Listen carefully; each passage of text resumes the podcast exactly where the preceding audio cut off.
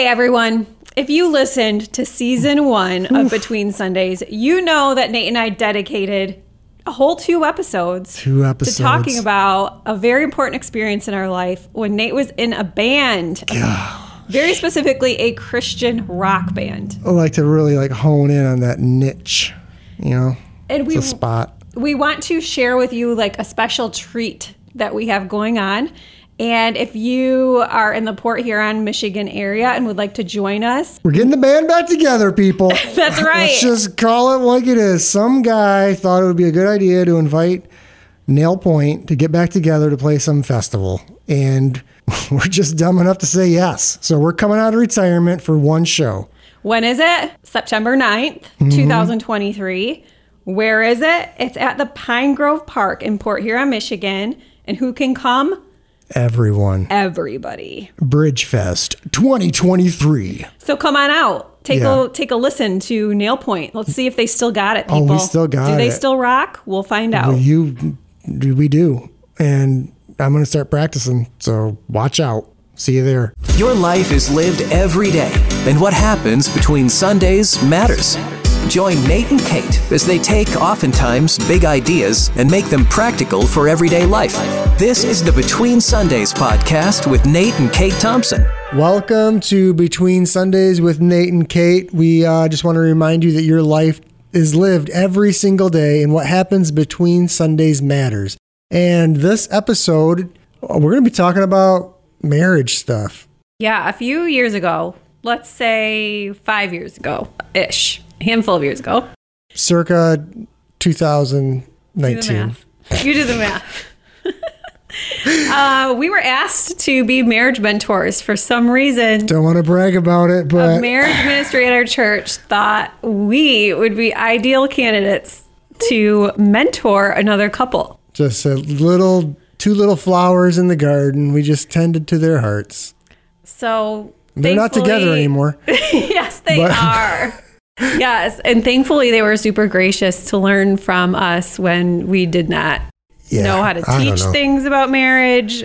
We were just winging it. We were winging it. We said, yeah, we'll try that out. Sweet, sweet Bruce and Sarah. The two little, just sweethearts. yeah. It Love seems like guys. every time I'm asked to like help someone or mentor someone, I end up learning from them more than I feel Yeah. like I teach them. Come to find out, they mentored us through that. Yeah, it was six a months. reverse. And maybe it was a setup. Maybe someone knew They- we needed the help. they knew we'd say no.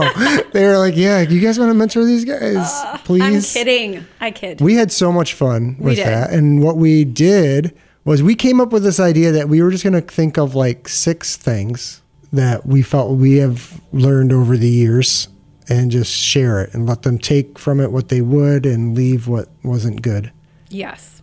And it turned out to be okay. So we hadn't looked at our notes from that marriage mentoring, um, I guess, sessions or whatever we call it. We hadn't looked at those notes for like four years. And we Yeah. just brought them up again the other day. And we were like, okay, we could talk about this because we wanted to do a podcast episode about between for between Sundays about marriage because um, marriage is a real life relationship that's lived every day. And we believe that God has a purpose in our relationships and in our marriages. Um, so I just want to read this little passage from Genesis. It says, But for Adam there was no suitable helper for him. So the Lord caused a deep sleep to fall upon the man, and while he slept, he took one of his ribs and closed up its place with flesh. And the rib the Lord had taken from the man, he made into a woman and brought her to the man. Then the man said, This is at last bone of my bones and flesh of my flesh. She shall be called woman because she was taken out of the man. Therefore, a man shall leave his father and mother and hold fast to his wife, and they shall become one flesh. Mm-hmm. Yeah. Aw. So hold fast. I looked up that word in my blue letter Bible app. Okay, not a sponsor. And hold fast means to pursue, follow close, be joined together, and stay close to. So to think that that was part of the purpose of the marriage relationship was something we wanted to talk about because it really does affect our lives Yeah. every single day. If you're married, if you plan on being married, which you absolutely don't need to, that's not a that's not a just saying it, requirement for yeah. being a Christian. Um, but if you are married or you'd like to be married one day, we want to share some of these things that we shared with our sweet marriage mentor couple. And um, You know what, though, really quick about that? Yeah. One of my core memories from meeting with Bruce and Sarah over those times with this was we were at Wings, etc. And I was what I felt just dropping some just knowledge on Bruce and Sarah. do you remember what it was about? No, something super profound. I guarantee it. And then Bruce says, How did he go? He was like, What do you mean you don't like this song? And I was like, What? In the entire three minutes that I was yammering on, Bruce was ignoring me, staring at me, listening to Toto sing Africa, and then misinterpreted what I said and thought I said, I don't like this song. And that sums up our experience with Bruce and Sarah marriage ministry. Mentoring. So every time we hear that song to I just this think of day, Africa there's nothing else that crosses our mind. Yeah. It's just that moment, and it was hilarious. It was funny because I, I was love like, wait, what? people. And then I was like, no, Bruce, I love this song. Sarah is Okay. actually, if I were to name somebody in my life who has like the best sense of humor, Sarah comes to mind. You know what I, okay, can I say this? What I love about Sarah? She laughs at everything I She say. does. She's just ready. She's laugh. ready to laugh. She wants to enjoy life. I love, it. Okay, let's get into this. Number one, budgeting as one person. Um, we started Yeah. off with a low budget. What, I don't know what we were thinking when we got married. I could tell you exactly what I was thinking, What? but you go first. I think we were just thinking, like, I don't think we thought about how money was going to work. We didn't have any money. We didn't know how money worked because we didn't have it. And what I thought was like, dang, my income is about to go from twenty-two thousand dollars a year to thirty-eight thousand dollars a year. I was It probably, up. in all honesty, was not even that much. Probably not. Because So we've been married for we've been married for 19 years now. Mm-hmm. So you think almost 20 years ago, minimum wage not so much. As Not it so high. Now. Yeah, I wasn't college bound at that time. I was in college. You were in college working at the city rec. yeah. You're at the city, rec, making balloon arches. Yeah, Was your biggest concern was a balloon arch? We thought, hey, let's get married. Yeah. let's get married. What let's was I join bank accounts. What was I doing? Working at the doctor's office, probably Medical assistant. here nor there. okay. just taking care of babies. Okay. So yeah, we didn't have any money, so we decided we just went into it with very um, no rational reason other than to think we're married now, so my money is your money and your money's my money. Let's put our monies together. I think it probably helped us in a way that we were married young because we didn't already have like preset ways that we were used to spending our money. We didn't have like our own bills yet, like at least not a lot, like maybe a car payment or something, but we didn't have like I don't know, our own habits that we were like already stuck in our ways. We joined our money together when we got married, mm-hmm. which is the advice that we would give to people. I know that like if you are already having spending habits and you kind of already have your own system, it probably would be hard to combine that with somebody else's system. But for us, it has worked really well. Yeah, I have no we not like Kate said, we don't have any other knowledge to pull from on this. And prior to that, and then and that's hard too, because like when we were so young, getting married and bringing the money in together, dude, I I do not, and I don't think I will ever regret it. Like I don't know what it would be like to think like I have my bank account, you have yours, you pay these bills, I'll pay these bills. There's something about that that I'm I'm not going to say it's wrong. I'm just going to say it's not the way we do it. I don't know. Like, I- But- I well, just- it's taught us a few different things by doing it the way we've done it. It helped us to like have our language be like it's ours. It's not yours. It's not mine. It's our money. Mm-hmm. So we don't hold it over each other's heads. Like I earned this money. I'm the breadwinner. I get to purchase these extra things, but you don't earn any money. Therefore, you're kind of stuck slumming it. Well, that- so I think it helped like our way of thinking to combine a little bit too. We didn't hold secrets from each other or Yeah. like try to you know manipulate based on who earned money so Well, i feel like it helped us in that way I agree. Everything became like a team effort. And I think I want to lean into the first, the one of the things you said about being the breadwinner. We have never like lorded that over the other person because through our 19 years of marriage and extra five years of dating when we were just little kids, um, over all those years, there's been times where you made more money per year than me. I've made more money per year than you. And I, I think that's a big deal. I, I kind of want that concept to soak into people's brains about lording that over your spouse or or feeling less than your spouse in that sense. Man, if there's something that could be looked at, is that because that's like that can be like a crippling thing. Yeah, I think for a man, it could be a little bit emasculating Mm-hmm. if your wife is a higher earner and also holds it over your head. Yeah, I would not be a fan of that. And and I'm not all about like necessarily like the gender roles. I know there are some things in the Bible that, you know, were appropriate definitely for their time and for the way that their culture was and that still come into our lives today. So they mm-hmm. haven't become irrelevant. Correct. But I don't think if there is a wife who is super passionate about her work and has a calling to to do something and she earns money so the husband does stay home, takes care of kids, takes care of house stuff. I don't think there's anything wrong with that, but how bad would that feel if you just like made it Yeah, like to you- lord it over. And yeah, that's where I think about it a lot with people or just like I, I don't know, I guess that could also seem kind of get into like being prideful and stuff. Yeah. But I think for us that's been that's been just a huge thing over all the years is not doing that.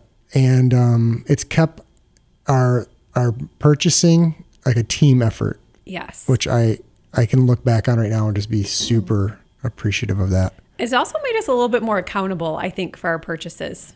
Just Oh, having yeah. someone, especially when you have a limited budget, it ha- when you have somebody else, like if you share bank account, which is what we do, um, we do have our own credit cards, but it's not because we are trying to be separate. I think it's just because we, just had got them, them, at yeah. separate times, and Yeah, which I think we're is both good. users on each other's accounts. But um, I feel like it. Yeah, it just gives you a sense of like, okay, somebody else is going to see this purchase Dude. and know what I bought. So I want to make sure it's not frivolous. It's not like a spur of the moment, impulsive. That's the word I'm looking for. I'm going to make sure it's not an impulse buy. I think that this has also helped um like correct extremes in us, if I could say that. Because I feel like I initially I would say I am more likely to be the spontaneous spender. Initially, yes. initially, now yes. I don't Now- think so. Amazon, hello, that's changed the game. Well, we both go through. Okay, so this is not necessarily advice, but we go through. We call it like a season of spending or a season of I like saving. to we like to put a biblical term to it, so it just So- sounds less like I'm about to blow through some money. There's times when it's like we realize, okay, we I'm in the mood. Okay, I was gonna go the other direction. Oh, like we have something big coming up like we have bears braces or we had like other things happening. It's like we we have to rein it in. Yeah. and then we both kind of like we go in a, zo- a mode where we're Yeah. just not spending extra. So when our friends ask us to a movie or out to eat it's usually just no. Yeah, and it's it's not dude- because we don't have the money it's we're choosing to not spend it on that right now. And I think that comes from over all the years of where there's been times where it's like, hey, I bought this thing and I know like, you know, and uh, like next month we can pay for it type thing. Or all of those years of being open with our money to each other has helped round edges of where if one of us was if one of in the couple is like no you got to save save save save hide it bury it in the yard no one's going to spend it. That would just drive me bananas. And you two and everybody gets driven nuts by that person. I'm just kidding but i think there's times where it's like you you learn from it.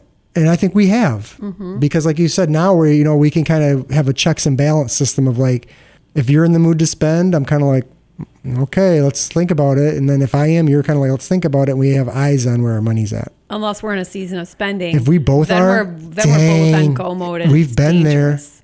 there just but burning through money. what helps you in those times are a budget.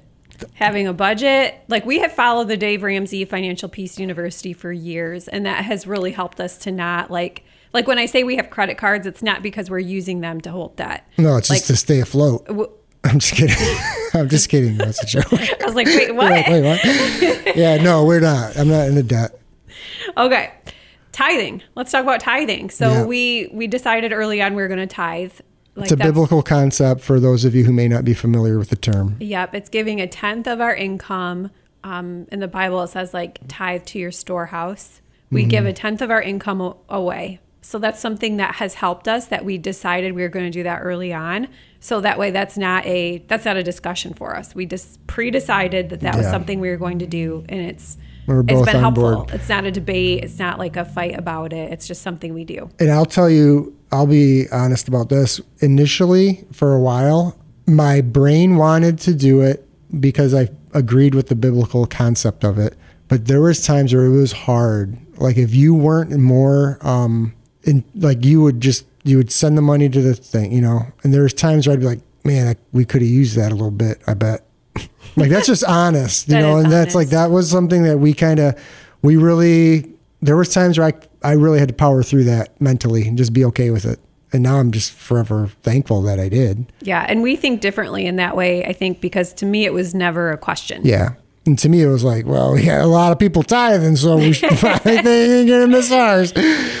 So another thing we talked about with Bruce and Sarah was like how do you negotiate where your money goes? Like mm-hmm. how are you going to determine your budget? I think setting a budget is important, but while you're setting your budget, you need to have a conversation about like how much are you going to budget for out to eat? And if you mm-hmm. have two different ideas on what's appropriate for that, it's good to like determine that before you're in a situation when it's like no, I want to do this and it's not in the budget.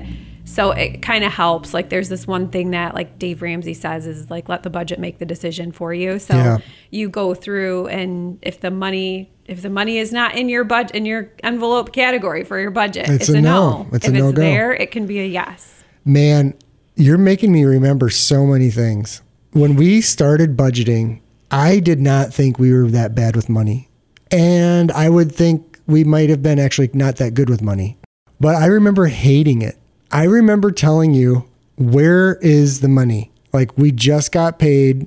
Where's the money at? And you're just like, it's right here. I'm showing you where it's all at. And I'm just like, but you're saying I have no money to spend. And you're like, yes. And I remember thinking, I just got paid though. and I I remember that was gosh, that was hard for me. Mm-hmm. How funny is that to remember all the way back to that? Yeah. I remember getting just frustrated. Like you're telling me I got thirty dollars left to go out to eat for the week? like what? Like that was hard. That was an adjustment for me. Yeah, that's an eye opener. But it does, it has to do with too what you were already doing. So mm-hmm. whether you are an adult and you've been established in your money ways for years, if you bring another person into it and you are establishing a budget, that is going to be new and it's going to feel a lot different. Um, but it, like, we weren't established in our ways, but we both had kind of, we learned from our parents. Like, what did our parents do? What kind of like, values did they have? How did they look at spending? Like we had learned that for all of our childhood Yeah. and coming into our adult life. So when you are coming into a new marriage or if you're just starting to budget, you do kind of want to remember that you like give each other some grace for the ways that you were raised differently or the ways that your like money has already impacted your life. Yeah, that that statement just given some grace is huge because there's I it seems almost true to me that with all the relationships I know about, one person likes to spend, one person likes to save. And the person who likes to save, they love it when the budget stuff comes up because they're like, "Yes, finally somebody can put the brakes on this guy or gal." So just give it time to get that thing rolling. Like mm-hmm. give it time because if you don't um, you get mad. If I would have gotten so mad at Kate that she would have hated even talking to me about money, then we wouldn't be budgeting. So give it time. So you, as the person who's irritated as to where all your money went, give it time to let it get some legs and let it get figured out and work, start working for you. Because now Yeah. it's like autopilot. I couldn't imagine not having it. Yeah, because when the property taxes are due and when the homeowner's insurance is due, the money is always there because it's Yeah. in the budget. Where if we didn't have a budget, it'd be like, okay, all of our money this month is Yeah. going towards this Yeah. thing. I need to pick up some feel like- overtime. yeah, it does pay off eventually. You get to like feel those feel the feels of the reward of it eventually, but there is a hard time Mm-hmm. There's a while you're negotiating how that will all work and um you know another thing we talked about was how, approaching debt. Like how will you do this? Some people are no credit cards at all don't like it have any to have any loans. Um, maybe you have an idea in your mind that you want to save up so much for your down payment for your house and your spouse has a completely different idea of what they want to do. So these are all like conversations to be had. It's not like you have to like have a specific way you do it, but you've got to be with your spouse in the way that you do it in order to to do what the Bible says and stay close to one another and be joined together. Yeah, and talking those ideas out is mucho importante because it's not my fault you guys got married. you know, and now you're finding out, oh my gosh. So yeah, you got you got to talk about these things because money Yeah. money makes things weird real quick. Right. But it can also be very inspiring. So, like, one last thing on the money note before we go on to our second point um, is the idea of like talking with your spouse, like, what vision does God want you to have for your finances? What I is He that. doing in- in you? That you okay, you feel like the Lord wants you to save so much money each month, or there's a there's there's something He has for you on the other side of this good stewardship. It could be that you're saving towards a mission trip. It could be that you're going to make somebody else's dreams come true by handling your finances well. Yeah. Maybe it is that he's going to like provide that dream home or piece of property at the time, at the right time. But if you're not doing things well now, you're not going to be lined up for it. Yep. So to just think like, what is it that God wants to use your finances for? I love that. dude. Remembering that everything we have was is, His. is God's. Yeah.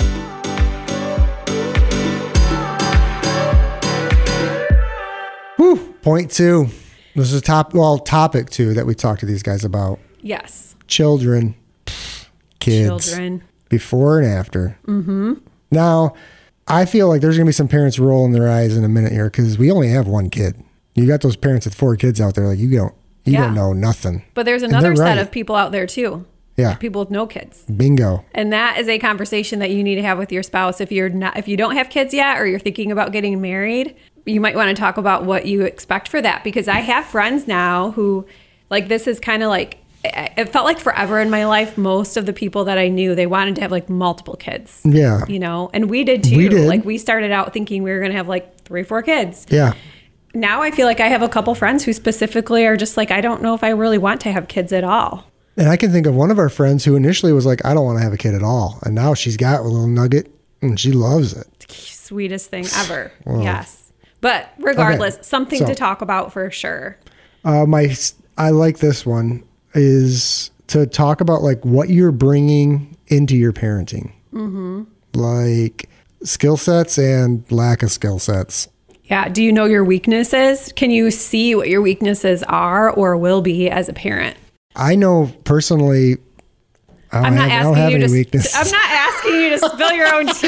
It I was don't rhetorical. I couldn't find any weaknesses, so I was like, "Oh, that's my weakness, I guess. No, but it is good to realize, like, okay, I'm short tempered. I lack patience. Wait, who are you talking about? Me again? no, I was talking about Some other- this other friend, friend you know. saying for a friend. Not if me. you do recognize those things in yourself, address them, and Yeah. then just trying to real be aware of when they're happening because that is has been such a huge challenge for us. Mm-hmm. And you don't know what your kids are picking up from you. Like I'm These just kids are crazy. yeah, I feel like I have made Bear like very aware of time. So Time if we're conscious. if we're like late for something, he's like, I'm gonna be late. We're gonna be late. I don't have enough time to do this, or I'm gonna be late. And Yeah. it's just like, oh my gosh, you get that from me. And I would say I gave him the ability to tap into his passions at a rapid pace. Explain. I don't know. Say you're playing a video game and it's not going right. What's happening? That paddle's getting smashed against the couch. I mean, by maybe me too. I don't know. I mean, I was a kid once. Ah, okay, let's move on. Okay, so that's something to talk about. What are you bringing into your parenting? Um, what about this with kids? Healthy boundaries. We we decided for the two of us at least that um, Bear wasn't going to be the access of our family. Like we weren't going to let the kids, especially when it comes to our marriage, we weren't going to let Bear be the the hub. the hub yeah yeah so although we want to prioritize him in so many ways and we do like we we like his now that he's 11 we ask his opinion about things we want to know how he feels we're including his him in our decisions and stuff. He's part of the tribe. he's part of the tribe but he's not the only member of the tribe Not the chief. he's not the chief But it's like uh, that. That's important. yeah i think that shows in you'll you'll recognize that in your schedules. Are your Mm-hmm. schedules all revolving around kids? Your finances? Is your money all going towards stuff for the kids? Does it seem like their like their needs are kind of taking over the the household? Are you still making time for your marriage or no? Is it always about the kids like that kind of thing? Um in that idea of like the boundaries and stuff too I, we have it in here so i'm going to say it about being both of us being engaged as parents has been a big deal dude I, i'm so grateful kate like i can go all the way back to when bear was born because i was in school at the time and I was home where you were working, but I was in college. So then when he was just a baby, I was so engaged in that little dude's life. I love it. Like I've had friends who had babies, and I, I don't know. I don't want to sound weird, but I loved it. Mm-hmm. And I, I'm so thankful for that. And then I feel like I can remember when he was little, he was good with either one of us. He doesn't always like, oh, I need mom, I need mom. He was like, I don't care which one of you I get. I just mm-hmm. want one of you.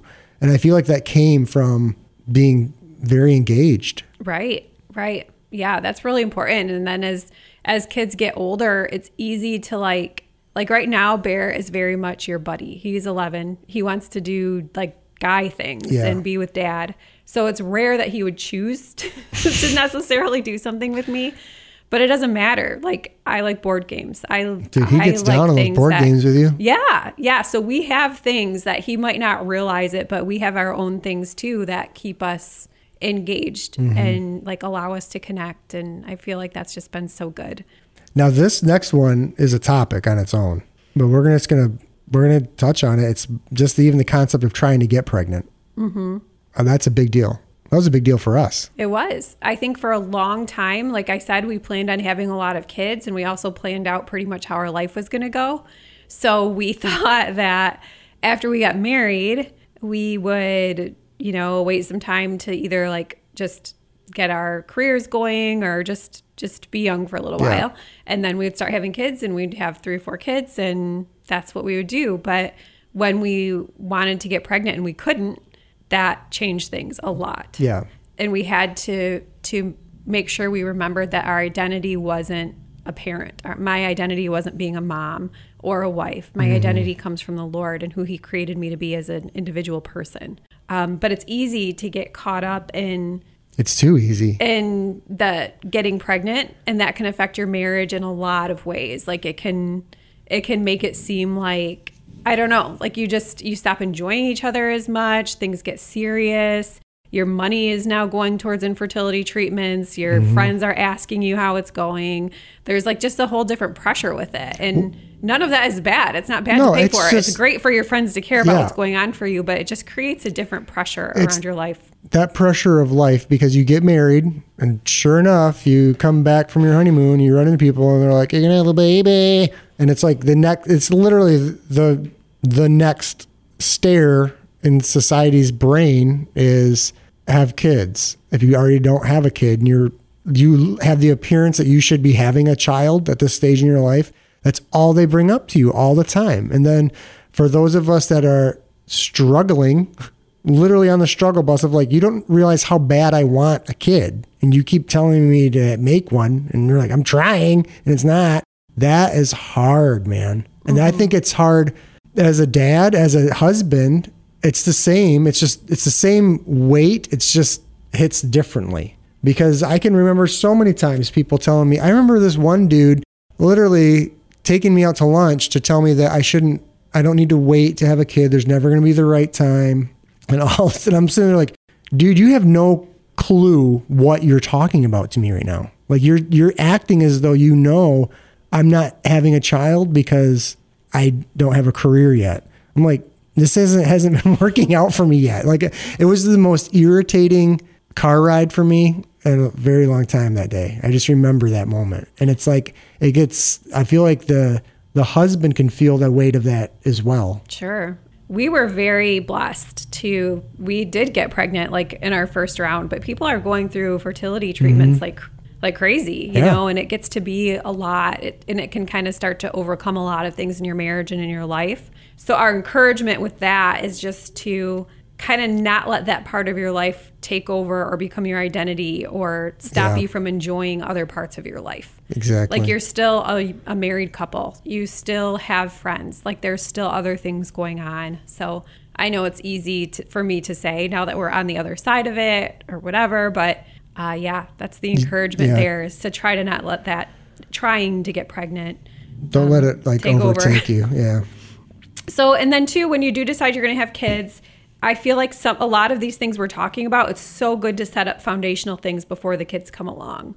Things like praying together, spending time with the Lord, um, making sure you're checking in with each other because when kids come along, life gets busier and then there's just a whole nother uh, like presence in your household, another personality, another being. So you you can get distracted easily. So if you set up these these points of taking care of each other and taking care of your spiritual relationship with the Lord, taking care of your physical, emotional health all before the kids come along, you're just setting up a good foundation.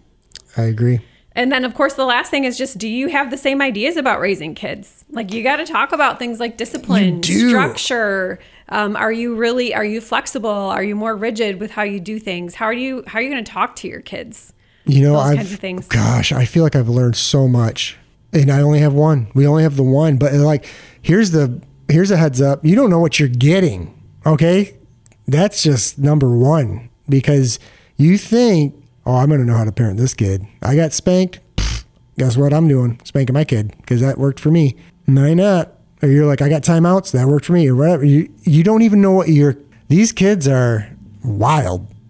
Well, they're their you. own people. their own you want to project your own personality or your own how you would have been onto them Yeah. because they do share some of your traits and characteristics. Like when I see own. Bear staring at the TV and he can't hear anything else except for what's going on on the TV, it's just like you. It is like me because he's because he, he's so totally zoned out. no, just so focused, and so, So his focused. attention is just so dialed in that it's like you know. But it's easy to think like, oh, he's just like Nate in that way, but Yeah. he's not just like Nate. and it's he's just like him. adorable.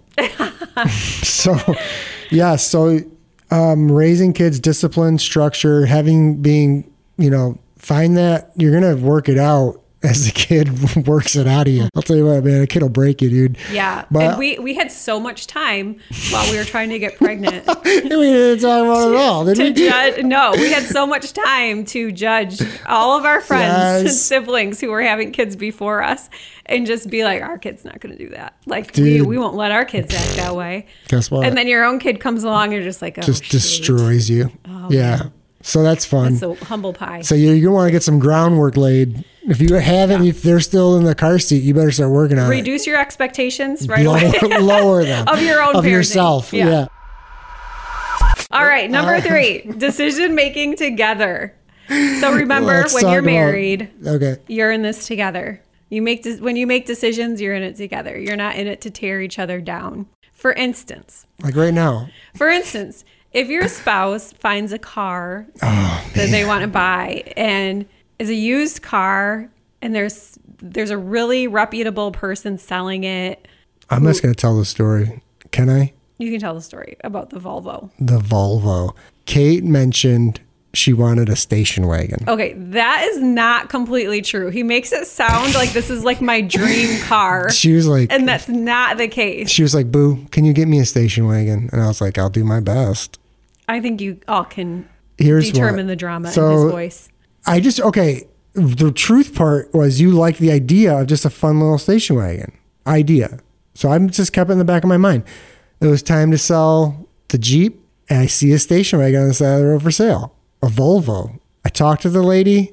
I'm like, you know, this thing looks like the the body's in great condition. There's like no rust, whatever, whatever. I buy it. It's a dud. Totally a dud. The next morning, there's an oil stain on my concrete. I That's go. when I knew. I try to go to work and I can't even put the car in reverse. It was stuck. It had this thing, this mechanism between the key and the gearbox where it would get gummed up. And, anyways, it was going to cost more to fix that problem than I paid for the station wagon. And I was late for work, like probably for a week straight. And I'm pretty sure they did not believe me because I didn't- I was I trying to explain to them the problem, and it just sounded ridiculous. And every time mouth. I would get in the car, it would work. yeah, And then one day, with me. it didn't work for me. And that's when I realized She knows how she to put knows a car how she reverse. knows this car isn't so fancy as a Volvo that my wife can't figure it out. It's that the car actually doesn't work right. So, moral of the story: Did I make you feel bad for that? No, you've never have. We were in that We decision owned it together. together. It we was- owned it together. And that car, if I could be honest with you guys, that has ruined me to have any confidence in buying a car since then. I'm just completely gun shy. I feel like I'm always buying the Volvo. And I, if that lady remembers me, yeah, thanks a lot for that. Yeah. By if you're a way- nurse who sold a Volvo in To, Port Huron, to another nurse, that could be you. I forgive you. I forgive you because I got rid of that thing. And there have been times when we have not been in it together. That's painful stuff. It is really painful and it's hard because it feels like we're going in two separate directions. You start to feel kind of distant from each other. I'm not necessarily talking about car decisions like that, but it could be like career moves Yeah, just stuff. um, where you're just you're literally going at something independently as if it is you're owning it outside Mm-hmm. of your marriage your spouse is not on board with you and we've been there and it feels pretty crappy so Yeah, like it I- is it is good to make your decisions together and then own, it Own together them together because in our life spans together here, we've had some things not work out. And there's nothing dumber than if you got your your best buddy, your spouse, sitting across you and being like, "I told you so." I c- that would make me lose my mind. so how do you feel about it when people are like um, making decisions and so they just like refer to like the man because he's the head of the household I'm not thrilled about it. And here's why. I feel like sometimes dudes will like try to pull that card, especially biblical dudes. Um, they haven't been a part of running the house in three years, and then they act like they're going to make the biggest decision for the family because they're the head of the house. That's why I'm just I'm a big proponent of be engaged in your home, like And know where stuff is. Know where the, if you don't know where the band aids are, you shouldn't be the sole decision maker. you know what I mean? Like Yeah. they're like just showing up, and I, so it's a biblical concept. I totally, I, I want to say I have a general understanding of the idea, and for one, I would say for us as the that idea from the Bible being the head of the house, I'm engaged. I'm engaged with God. Number mm-hmm. one, I'm engaged with you as my spouse, with my son, with my home family, my extended like that's a big deal. Yeah, and and it's also the idea of like when you're partners in a marriage, when you're sticking together, there's very few like our thinking has become more like. Mm-hmm. So it's very there's very few and far between times when we can't come to an agreement on something. And we don't really let it get to the point where it's just like, well, you make the decision. It's Right. fine, whatever. I mean, it, Unless it's going out to dinner. eat or yeah, something and like even that. that's going to probably be an argument. But for, if, that- it's a big decision, like we, there's compromise, there's conversation. We can usually come to some type of agreement where we both feel comfortable saying, okay, we're going to own this together and this is what we're going to do. Yeah. And I think if you think of it as more of a partnership than a um, like corporation where you got a boss, like it makes, it just makes a lot more sense. and the other half of you has an intelligent well of resources of life to pull from. Mm-hmm. So for me to ask you a question in regards to our money or our purchases or our kids or our home or what anything that you've been a part of with me, it would be foolish for me to think I know better than you. Yeah. Yeah. So I do think it's good to get advice sometimes from people eh, like friends or mentors, but we've never allowed other people's advice to take the place of our spouse's point of view, which has really helped us out. Like we, Yeah, we've less. asked people, like when we were doing renovations in our house, we asked a couple people, like, what would you do? Would you save up and pay cash and just like work away? Would you allow yourself to get a home loan? Like we've asked for mm-hmm. advice from people about different things, but we always come back together, talk about the advice, pray about it, and and then Decide together. decide together. And then own it together. Yeah, If there's one together. takeaway from that, it's own it together. Got it. Thank you.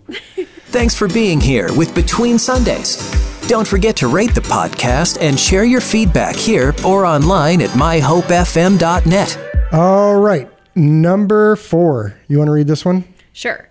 Individuality within marriage. Now that can be kind of a marble mouth of individuality within marriage. But what we mean by that is even though you're married to become one, you're still both you. Like you're still both your individual people. Yeah. So there's a part of being married where you don't just like lose who you are. You still retain a lot of your qualities and what makes you you. And so that means that you're going to have some different interests and qualities and although you do kind of start to think more alike or I kind of know what you're thinking about things, I don't become you. Right. Like I might be able to think like I think this is what Nate would do, but I don't necessarily have to Because you're probably like, man, that's this is an intelligent decision. I guarantee you that's what Nate would do. Exactly. But it's more of like a complementing of each other Yeah. rather than just like duplicating each other. Yeah. And there's and remember when you we got married because I, I wasn't trying to marry myself. Right. Oh That'd be Oh my weird. gosh. We don't need two of you. We don't need two of me running around. so yeah, the individuality, I think it's just a wild it's wild when you lose sight of it because you get married and you're chugging through life five years, ten years, 15, 30, whatever that is. And the person is doing something annoying to you and you're always trying to change that or whatever, however you view that, it's that has to come with a conversation. I don't want to get off the topic of what we're talking about, but that individuality, the qualities that you're bringing, don't lose sight of it. Don't lose it. Don't lose it. Don't abuse it. Mm-hmm. Hey, now. Yeah. Um, like one thing I can think of is you started riding your bike a lot. Like you got a nice bike, you've been riding it to work, pedaling- riding home from work. And it's a pedal bike. It's not a motorcycle. Yeah, he's getting a workout in while he's doing that. Yeah. I try to ride bikes with you, but it's just not my thing. Like I like to go on bike rides as a family, Mm-hmm. but I don't want to like I don't want to do that. And and I know that about you. That I'm not going to ask you to go on a 20 mile bike ride with me because And you know so whose day's feel going to be ruined? Both of ours. yeah, and that's just okay. Like you're an individual. You like to ride your bike. It's fine. But if you end up with 10 hobbies that don't include me, I'm going to start to feel a little bit like, okay, you're you're always gone Yeah. and now we're not like connecting. Like we're not being a family or we're not being a couple that much anymore. And so I feel like that's the balance of like you're an individual and I appreciate what you bring and I think I feel like when we were first married, I lo- I liked that. Like I liked that we were different. I got married to you because I loved that you were different from me and it's like you're still like learning about each other and mm-hmm. stuff. And then like over the years it gets to be a little bit like, well, I kind of want you to come to my side on this. I want you to make decisions like I do. I want you to enjoy the things I like to do. But at the same time, now, 19 years later, I appreciate more like that we are different and that you're unique. And I see where it's good for you to sometimes have time with the guys like going on a hike or just doing something that makes you like conquer something that you wanted to do. And I don't feel jealous of that. Like I don't feel like I need to also do that equal thing with my girlfriends. Right. like just because you did something that you really loved I don't feel like I need to do that too. So I feel like that's been healthy to not be like jealous of the time when you are doing things on your own or with your group of people. That's one thing I want to say thank you about. But also, I You're welcome. girl that concept of um, jealousy if there's i i remember through our marriage and you'd probably maybe would feel it too there's times where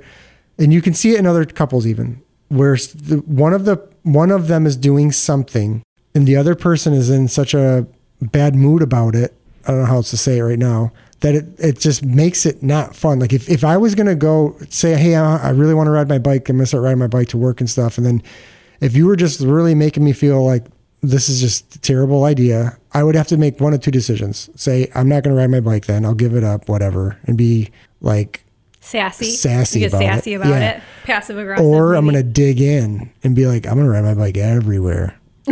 you know what I mean? And that those are two just dangerous places, and I feel like there's times with the with the relationship, it's like you to give each other room for those things to be like, yes, try it out, and then say a month from now we kind of realize like you're like, dude, there's like a lot of stuff you missed because um, you're trying to ride your bike home and it takes you 45 minutes on your 11 mile bike ride, and you know it's kind of I was broke down or I needed a, this or I needed that. And like, so that, to have the room to evaluate these adventures that you individually go on needs to be remembered. Like read the room Sure. as they're playing out because otherwise that person is going to like send you a lot of hate mail towards what you're doing and it's not going to be enjoyable. Well, and then think about what that does even then if you add in personality because you are a little bit more like you could be more aggressive with those kinds of things. Mm-hmm. I might be more passive. So then if I was more passive, I'd just be losing out on something that I really wanted to do. Yeah. If you're I'd being just be more aggressive, you you're just running. Yeah. Yeah. So like it, it's better to like talk about those things and to allow your spouse to have some room to do things that they enjoy and want to do. But it, I feel like even in the times when we do things on our own, we always want each other to be there. Like we look forward to going home. It doesn't Mm-hmm. mean your spouse doesn't like to be with you or want to be with you. Like I don't know, they're going to they're going to have things that they want to do with you for sure, and then there's going to be times when they do it on their own or with their own group of friends, but they miss you. Yeah. And both are good. But we really um I this just made me think of at the beginning when we were first married, like we did come from different backgrounds, so the individuality part kind of crashed a little bit because or clashed because um like you were very social and you wanted to be like out with people a lot and like you wanted to always like stop by Stop like your or sisters or your friends yeah. or your your parents whoever it was you just always wanted to do that and i liked to have more downtime and like just like no i could just be alone i could just watch a movie i could read a book like shouldn't you call before you stop by like it was just And like I was like, what are you talking about? kind of leaning on my own upbringing and background. So it was just like we were just very different people. Mm-hmm. So then we did have like some hard things around that at the beginning of our marriage when it was like, I don't know. I feel like we've both kind of come together a little bit more now, and then life has just gotten busy and things like that. But at the beginning, that was a conversation we had a lot. yeah. And we would address it because otherwise you have those eggshells.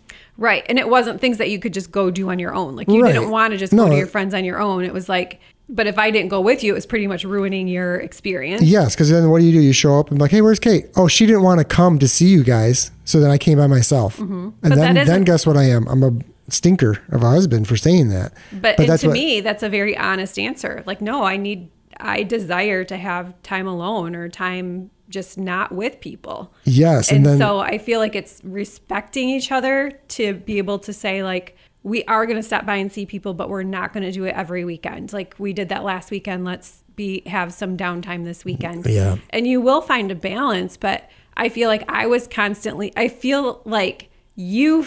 I could be wrong, but like you felt like I was like constantly trying to like hold like put rules on us like we can't do this or I don't want to do it so therefore we're not going to do it.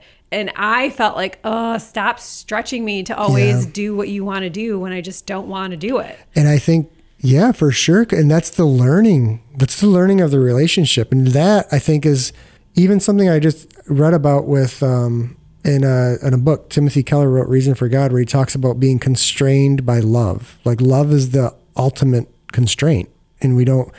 And it should be. It's in the way of you. You give of yourself. You have to give things up in a relationship. If it's a real relationship, there's parts of you that you have to just you allow for the other person. And I think those ideas they seem superficial. Like, oh, you don't want to go to the weekend barbecue with my friends. Oh, you're such a bummer.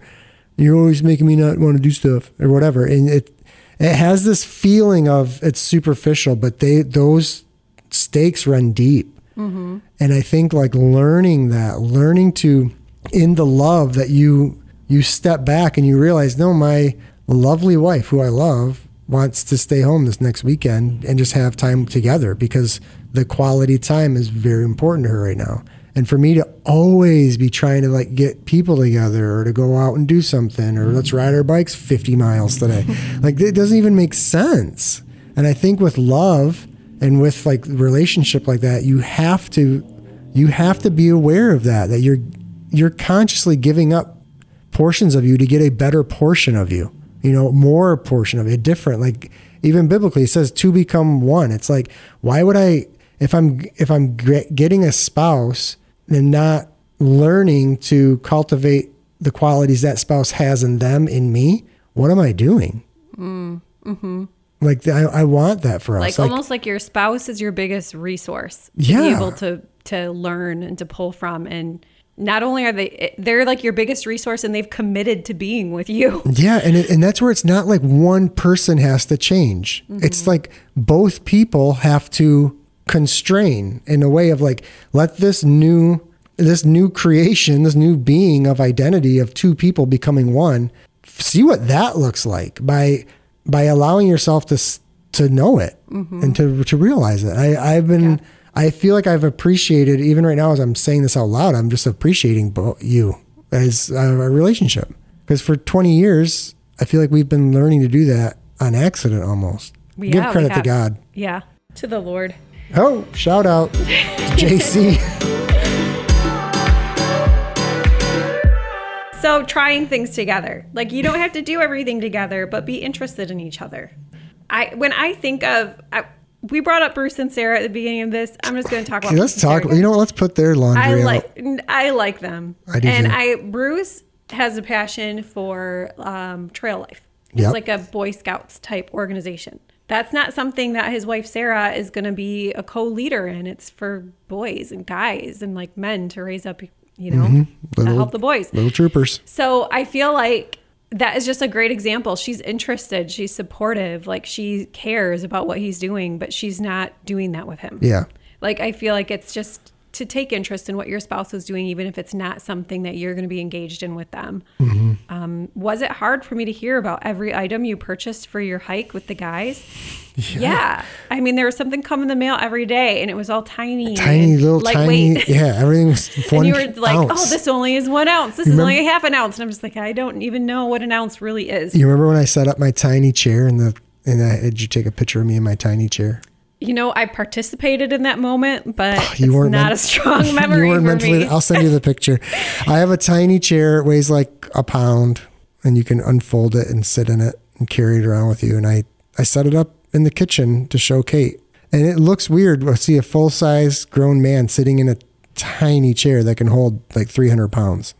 But it's also a beautiful thing, really. and I was super interested. You were. I was- I feel like you you really nailed it. If you you really were interested in that. Okay, last Okay. point on this one is um, your spouse is not your God.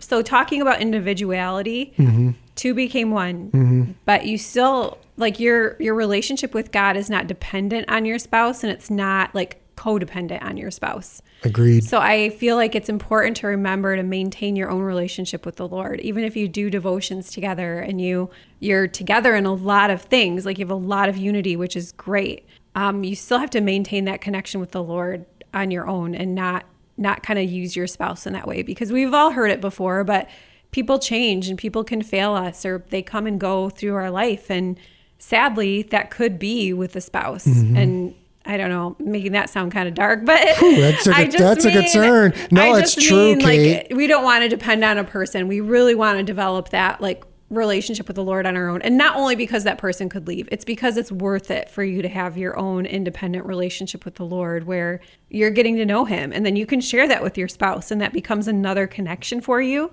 but it's it's your own connection with God. When I hear you say that, what I hear is your identity. I don't get my identity from you. Mm-hmm. I get my identity from the Lord. Yeah. The better relationship I individually, personally have with God and finding out who He created me to be, I'm bringing that to the table to you, Mm-hmm. which is going to give you a better version of me. And I think that's just a really big deal It is. because life will punch you in the face. Mm-hmm. And you got to be ready for it. Yeah, and there have been times when we've both been kind of in down times at the same time, and we both need to be relying on God. We can't be relying on each other in those times. No, because I'm handing you nothing good. I got nothing. All right, number five. We are gonna say that um, with your spouse, it's good to talk about life and ministry outlets. Yes. Decide together what your family will be doing, what you want to pursue, um, and don't spread yourself so thin because more isn't always better. Yeah. So we're talking about like life outlets could be things you want to be involved in, sports, activities, Trail life. you, camping, Yeah. n- neighborhood associations. I Yeah, don't know. All sorts of stuff. But it could also be if Book you are a. Christian, it can be ministry. Yep. It's like it's- Volunteering at church. yeah, or the soup kitchen, or Mm-hmm. like community organizations. So there's going to be certain things that you want to talk about with how what are going to be your outlets for what you're going to do together as a family and And I I love the doing it as a family because there's something we've done a few like just fun ideas and we include Bear in them now. Like because initially he was little and was like, hey, like, have a grandparent watch him or some you know something. But now it's like, no, we want him to come. We want him to see that this is what we're up to. You know, because I want that to be part of his like uh, his memory bank and doing things as a family. It's important. I mean, geez, we made the kid. We might as well include him in our life. And I think sometimes we can, we we don't really kind of put a plan together of what the family's up to, um, and we we lose sight of that. And then too, like you said, getting spread too thin. That's a that's a dangerous spot to be in. That's a add some extra stress that doesn't even need to be in your life. Yeah, if you're a sp- if you're the spouse that likes to say yes to everything, Woo! Learn to say no. Yep, you're gonna have to like for your the sake of your marriage and your family. And if you guys both like to just say no to everything, Get a life, man. Get up and say yes. Go do something. you might want to get involved in something that's bigger than you, so mm-hmm. that way it doesn't feel like life. Life can very, very easily become feeling very selfish. Yeah. And I, you, you are the center of your world, your marriage and your kids and your family, and that's just selfish. it- yeah, it Is might it? work for you. that? Yeah, but it might work for you. It might not feel bad. It's just not necessarily the way God designed it when He wanted us to live into community and to be more giving than receiving, kind of thing. I like that. All right, so talk about what your life and ministry outlets will be. Um, find something to be a part of that's bigger than you and support each other's visions and dreams.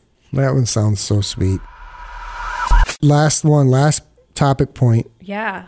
Love each other on purpose and chase your dreams together. Yeah. Francis Chan ha- had written a book, he and his wife, uh, about marriage. And it was not like your typical marriage book that goes through, like, okay, we're going to talk about six topics communication, money, like the just different topics about marriage. They talked more about like how did your how is your marriage going to display the love of God to those around you? How will God use your relationship with your spouse to impact your world? And that was just a whole different way of thinking about how God uses marriages. Um, and so when I think about like love each other on purpose and chase your dreams, I think think about that from even a spiritual perspective. Yeah. Think bigger than your typical like marriage advice books. But with that being said, it is good to have dates. It is good to have date nights. It's good to have connection points. That's very intentional. Um, we haven't always done that very well. We have. I, I just feel like we haven't always needed it because We've we, been fortunate. yeah, like we have grandparents that like are Normal. our son just likes to go to his grandparents' house, so we would get a date night, like even almost like unintentionally. Yeah, like- but it is good, especially if you have a lot of small kids or your lives are busy, to be intentional about date nights, making time for your spouse. Um, this is something that I really like. We were intentional about right from the start. Was we didn't call each other names. yeah. So not not even like to be silly or funny. We don't do it with Bear either. So we don't like say Like, oh, you're so stupid. yeah, like, Like, we don't do we that We don't say stuff all. like that, and I know a lot of people do, and people take it kindly, or they don't. They they know that everybody is just joking, but we decided to do that so that way we wouldn't ever be able to take that personally, or The- not as a joke, or take it a step further. I remember the idea is if you're calling each other names and you're joking around, you have to start there or worse when you're actually mad. Mm-hmm. And that that just sounds like a bummer. Yeah, And we didn't want that for us. Mm-hmm. So yeah, that that's actually been very helpful. yeah, we want to speak words of life to each other. yep, I like that. So that and that is being intentional about it. Like we just don't do that. Another part of loving each other on purpose, being spontaneous together, doing things that maybe weren't planned. Why did we write that? I'm the least spontaneous person I know. We were joking about. I said, well, we're we have a spontaneous two week road trip coming up that we started planning back in October.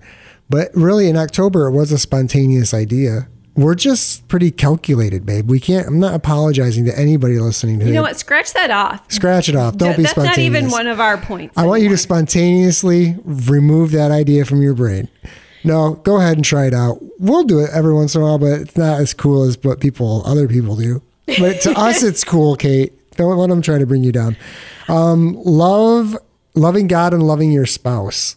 We touched on that with, I think, this at the very end of the yeah, other point. and dreaming together. Mm-hmm. So this is a marriage is a good fun thing. Take Yeah. time to dream about about your life together. What do you want it to look like? What how do you want your marriage to feel? If it doesn't feel like that, what can you do to change Mm-hmm. it? And there's so many other topics you can include in marriage conversations like love languages and communication and all of that. But like these were just six things that we went over with Bruce and Sarah. We wanted to share them because we just feel like marriage is a big part of the life of a believer, and God has very big plans for our marriages, and He uses them in big ways. I agree. Um, and when you're together with your spouse, you can just life is better that way. well, thank you. I'm going to take that as a compliment. All All right. right. I love you. Okay. Um, guys, thanks for tuning in. Um, thanks for liking and sharing. Uh, yeah, if you have any comments or you have questions about this podcast or other topics you'd like us to talk about or dig more into, you can uh, find us. Yeah. Find us on the website and you can submit a question there. Yeah, that'd be awesome. We'd love to hear from you guys. So, hey, have fun, enjoy the day, and we'll catch you next time. Thank you for listening to the Between Sundays podcast. If you have questions or want to connect further, visit the podcast page at myhopefm.net. And remember, your life is lived every day, and what happens between Sundays matters.